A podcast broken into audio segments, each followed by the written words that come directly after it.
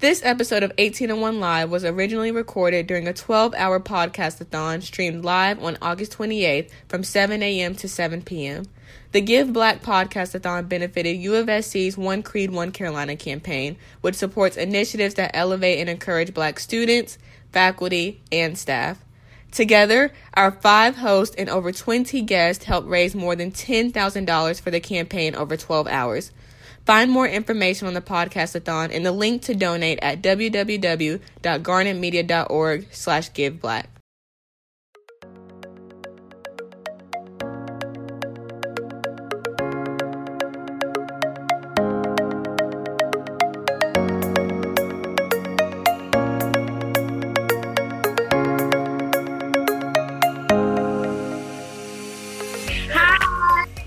Hey, we were just admiring your setup there, your aesthetics.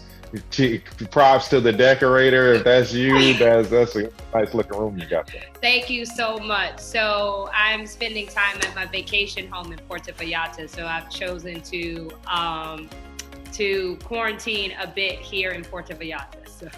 Now, how amazing is that? Well, then, thank you so much for taking some time out of your day while you're out on your vacation home just to talk to us about your experience and how you made your mark here at the university. But before getting into it, if you would like to introduce yourself, I know that I've heard it many times and you inspire me every day, but for everyone else to know a little bit about you. Well, hi everyone, and this is really always an honor to be with Gamecocks. And my name is Jotaika Edie, and I am a proud alumni of the University of South Carolina. I graduated in 2001. I graduated with a degree in political science and a minor in criminal justice. I spent many, many hours at Gambrell Hall. Many hours at the Russell House. I was a student leader at the University of South Carolina. My very first organization that I joined at USC was AAAS, the Association of African American Students, where I served as second vice president, which is a position that is normally held for a freshman leader within the Association of African American Students. I also was an active member of the NAACP, a member of the Student Senate, and had the distinct honor and pleasure of serving as student body president of the University of South Carolina, becoming the first Black woman to serve in that position in the university's entire history, which at the time had been 210 years. So it is indeed an honor and a pleasure to be with you all. And I am now working as the founder and CEO of my own social impact and political consulting firm, Full Circle Strategies, where I employ many Gamecocks and work with a number of Gamecocks across the country. I've spent time at the intersection of movement building and politics, so working as a senior advisor to the NAACP and as a C-suite executive in Silicon Valley. And so today what I do is I really try to combine the work that I've done in politics, movement building, and Silicon Valley and tech to really help clients across the country help scale impact public affairs, and most importantly for me, help create transformative change. Okay, so where to start? Wow. It's amazing. Amazing. I know that we'll touch on all the umbrellas that you just mentioned, but specifically, I just want to start off with you saying that you employ a lot of Gamecock. I know that Lyric works for you, but also just your passion and motto of amplifying Black women and always making sure that they have a platform and just mentorship, whether it is personal, direct, or even just motivating others. I know you motivate me all the time. So can you talk a little bit about the importance of that and how you do that throughout all of your roles? You know, for me, it's not just something to do. It's actually for me a call to action. It's an absolute imperative. I believe that we, particularly as Black women, are a part of a long legacy and a long lineage of Black women that came before us. I know that I can't sit in this very seat that I'm sitting in. I can't be on this platform. I could not have been in many of the rooms that I have had the blessing to be in had it not been for a Black woman whom I never even met or never even lived in her lifetime, that did something, that sacrificed, that even took some type of mistreatment in order for me to be in the position that I am in today, and for Black women everywhere. And so because I know that, I live that, I breathe that, for me it's a responsibility that I have to give back. My mentors, and I have so many Black women that I talk to every single day, some older than me and some younger than me, some my age, that I learn from. But my mentors often talk about this important phrase, lift as you climb. Minyon Moore, Donna Brazile, Leah Daughtry, Yolanda Caraway, Tanya Lombard. There's so many amazing Black women, Dr. Hazel Dukes, that I have the honor of just sitting at their feet and learning. And what they always teach us, women like Melanie Campbell and women like Clayola Brown, what they say is that you have to lift as you climb. And so it's important that as you are moving along, no matter what it is that you're doing, is that you are helping a Black woman come through that same door that you came through. Because it's yes, you want to break barriers. Yes, you want to be at the table. But for me, if I'm at the table and I'm the only one at the table, then to me, that's a problem. There's not enough at the table. And so we can't just be comfortable to be at the table. We have to ensure that we are doing the work to make sure that others are at the table. We got to make sure that we are changing the systems so that there are no barriers for others to get to the table. So mentorship, for me, both personal and professional, is incredibly important. I now realize I'm 41 years old. I used to be the youngster in the room. I'm now one of the elders in the room to some of the younger women. And so I have to create room. I have to train them up. I have to ensure that not only they are able to step up and do the work that I'm doing, but they do it better than me. And I've had young women say, hey, I want to be just like you when I grow up. I want not grow up, but when I get older, I want to be like you. And my response to them is, if you're like me, then I failed you. I need for you to be better than me. That is the goal. And I think we have to have that mentality in recognizing that we are a part of a long legacy, and we have to invest in mentorship. And there's a difference between mentorship and sponsorship. And we have to actively be sponsors in the lives of young Black women and young Black men as well. And that sponsorship is doing things actively to help grow them, to help position them, and to help them excel. And that's what we have to take active roles in their lives. We have to pick up the phone, help get them in a job or a position, help position them, help them get an op-ed. I don't need to necessarily sign my name to an op-ed. I've been on plenty of op-eds. I don't necessarily have to give that speech. I've done plenty of speeches. How about let's position someone else so that they're in that position so that the world can see their brilliance? And I think those are the things that we have to start doing and continue to do, because my mentors did that for me, and it's an imperative that I do that for the next generation. That's how we win. That's how we progress. And that only makes us stronger. Wow. Wow. Thank you so much, Jotaika. I mean, I'm curious as to, Tana and I talked a little bit about authenticity and what that's like, showing up Black in the spaces that we operate. And I'd imagine for you operating in a corporate environment, Silicon Valley, interacting with C-suite professionals, that there's been many times when you've had to sort of double down on that, your authentic Blackness and what that looks like. But I'm curious about, what was it about your U of SC experience that informed how you enter your professional life or your personal life, and sort of some of the things that you've talked about as well? You know, my USC experience has probably been one of the most profound experiences that I've had in my life. And so I've experienced, just so much as a student. And I often talk about professors that had profound impact on my life and shaped who I am today, namely two professors. Dr. Cleveland Sellers and Dr. Donnie Fowler. Those are the two professors that, when I think about my day-to-day life, what I do in my practice of my day-to-day life, the lessons that I learned from both Dr. Sellers and Dr. Fowler have really informed not only my politics, but also how I am consistently reminded of the legacy of what it means to be an advocate and an activist. And, you know, while I was at USC, there were many times when we as Black students had to protest. There was, and I'll tell you the story, when I was a freshman at the university, there was an issue in which the way student organizations were funded was quite different. And as you probably very well know, both you, Julian, and Hannah, that student government had a say, and the student finance committee had a say in allocation for student organizational budgets. And there was a move to begin to shift budget allocations. At the time, if you looked at AAAS, NAACP, and an organization which represented Latino students, received a good portion of funding. Those organizations actually did a lot of work, and they had very large organizations, very large membership.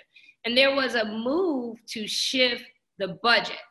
And when you looked at what happened with that budget fight, the end result was that the budgets of AAAS, NAACP, and the Latino Student Organizing Group had been truncated, and it was all the exact same amount of what AAAS used to get.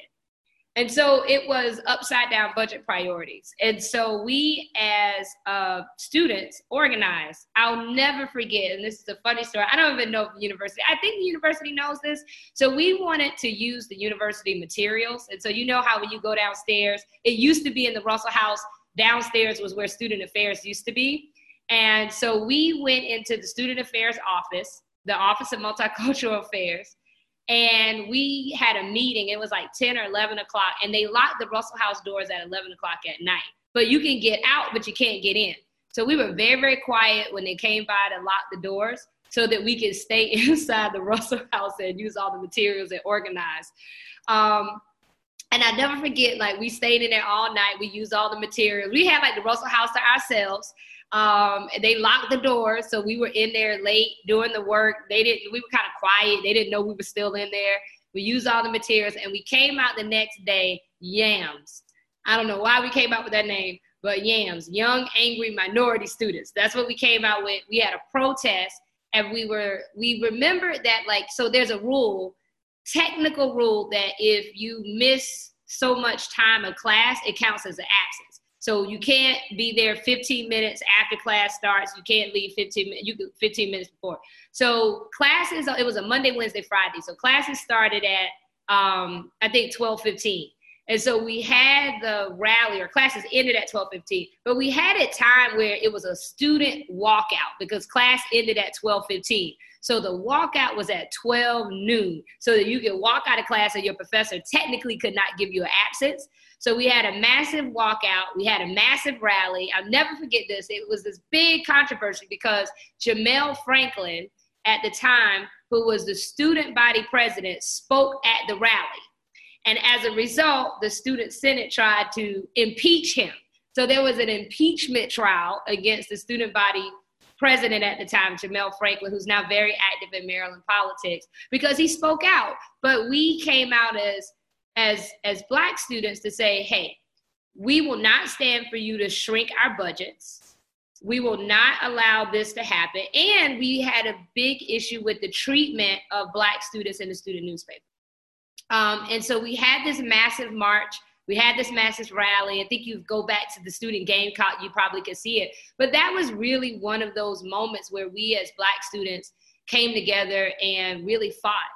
Another time at USC, was a time in which, you know, we saw police officers come on campus on horses. And it was an incident on campus, and it was an unfortunate incident amongst students, but the response was this level of police on horses walking around campus because of this altercation that took place between, at an event that was held, it was a fraternity event. And that was another time where we came together to speak out. And so I just say all this to say that there were just many times at USC where we as Black students knew that we had to speak out consistently. Other times when we were fighting for Dr. Cleveland Sellers, when there was an opening for the chairmanship of the Department of African American Studies. And it's a no-brainer. That should be Dr. Cleveland Sellers with his legacy and everything that he taught. He's now the president of Voorhees College. But there had been this moment after moment after moment. I remember even when I was student body president, that there was a moment, and I think it ties full circle with what's happening now, is I was student body president during the time that the Strom Thurmond Wellness Center was built, and when the Strom Thurmond Wellness Center was the groundbreaking. And I'll never forget being asked to show up to the groundbreaking.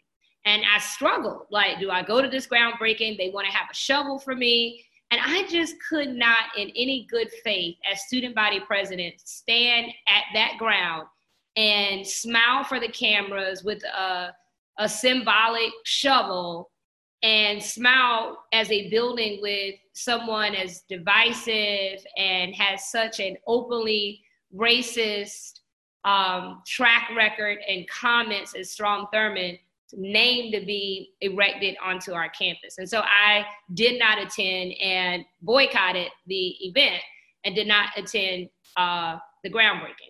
And so those were a personal moment when I had struggled even as student body president. And what I had to always remind myself is that, yes, I represent the University of South Carolina as student body president.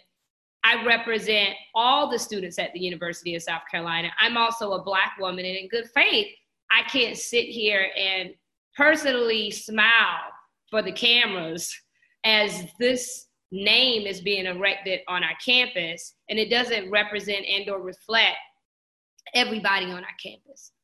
And so those are just some of the stories of times back at USC where we as Black students organized, where we stood up. And then there are times where we came together to unify the campus and pulled together great events that unified and brought us together as a whole university, fighting for a day on and not a day off, which MLK Day was not a holiday at the University of South Carolina. So when I was a student there, we held marches and we organized so that it was a day, an official holiday at the University of South Carolina. So I'm very proud of the work that we all did as Black students. But again, that work was built on the legacy of great university leaders like, you look at, Harry Solomon, Carl Solomon, you look at people like Myron Terry and Steve Benjamin and others that, really paved the way and really set the ground for people like myself and others in my generation to come. And our hope is that we help set the groundwork for your generation to come and continue to lift up that work. Absolutely. It's crazy and inspiring to hear everyone's story today, but specifically a lot of individual stories and testimonies like yours. I know you mentioned Dr. Sellers multiple times, and he came on earlier, as well as Mayor Benjamin. And so it's just amazing and an honor, I think, for both Julian coming in now as the Vice President of Diversity and Inclusion, and then me as a student to see history and hear these stories and how, yes, my great friend that's like, I just talked to him, or I know Dr. Donaldson was like, I came in and it was me and Dr. Littlefield, and I was like, she was on this morning. So love her. It's a testament, and it's amazing for me just to hear these stories. But I want to know your advice for students right now. I know that you and the group that you came in with and the alum or in the university was very vocal about things that you guys wanted done, and you were very strategic about it. But for students right now, especially during this time, what is your advice? I know Julian talked about how we are stakeholders, and so what is your advice in order to be strategic, in order to make the university a better place for us and our experiences, but also as a whole, because we love it so much. So I think it goes to that first point that you raised, and what Julian says is so important, is that the students at the university, you're stakeholders. And the first and most important thing is to view yourself as a part of this university. You are a stakeholder. You are very much as integrated and an important part of this university than anyone else. Never view yourself as an outsider. Never view yourself as not as important. You are integral. And I think that's the first thing, that you have to know your power. And recognizing your power is knowing who you are at the table, and that you belong at the table. And when you know that you belong at the table, that then gives you, I think, the bit more ability and the boldness to speak at the table. Because for me, I believe that, like, if you're going to have a seat at the table, you're wasting that seat if you're not willing to speak up. And sometimes you have to speak even when it's uncomfortable. And sometimes you have to speak if everyone at the table might not like what you have to say. It's always important to be respectful when you speak at the table, and respect everyone at the table, but it doesn't mean that you have to shrink while you're at the table. And I think that's one piece of advice that I would have. The second I would have is just, again, being very strategic about your approach, and really looking at, and I always look to, as Core Masters very often will say, there's nothing new under the sun, it's just your turn. And so you look at strategies of the past and let those strategies inform you, and then you add the techniques of today that informs your strategy and your action. So, you know, I think, and I marvel at the work that, you know, that students are doing now in how you're speaking up around the global health pandemic, how you're speaking up around, I was just so moved to see students and former student athletes organizing around the Strom Thurmond Center. I think that students absolutely should be speaking up and speaking out about how that affects them as students at the University of South Carolina. I believe in, Julia could definitely, I don't want to speak for Julia, but I think the university welcomes that. They want to hear that feedback. Absolutely. The university wants to hear that. And it's important that in your organizing that you amplify those voices in a way that they're heard, that's visible, and that's consistent.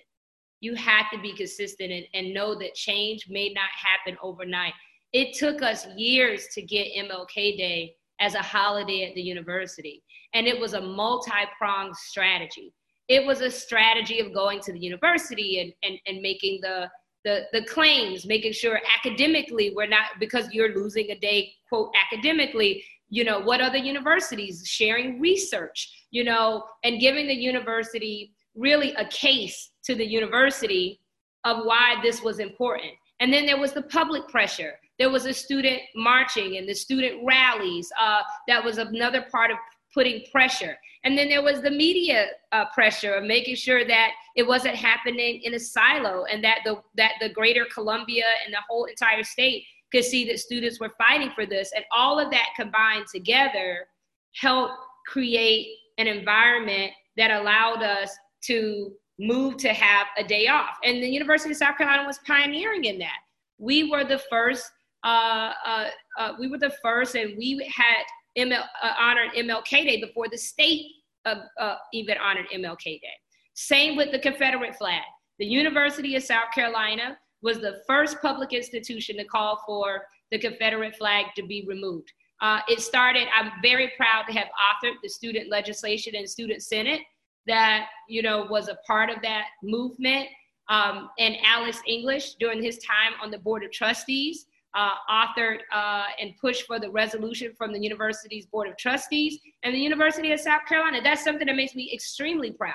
When we hear about the legacy of the Confederate flag in the state of South Carolina, it's a proud moment for me to say the University of South Carolina was the first public institution in the state to officially call for that flag to be removed. Now, that flag would not be removed, but some more than 10 years later, but the University of South Carolina was first. The University of South Carolina acknowledged the pain, as they knew that students that went to the University of South Carolina were hurt by that flag that we had to walk past going to and from our campus every day.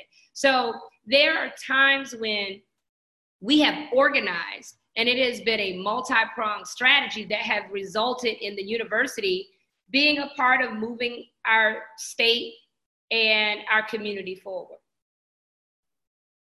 So amazing. Thank you so much. Yes. Yeah, we could have done this the entire day. I have questions about the vacation home. I need to get on the vacation. We're all trying to get to that vacation home level, but no, I'm just so thankful that I even have spent this short time. Jotaika, thank you so much. Julian, I'm so excited about your leadership at the university, and I've only heard great things about you, and I'm excited to be a partner and work with you.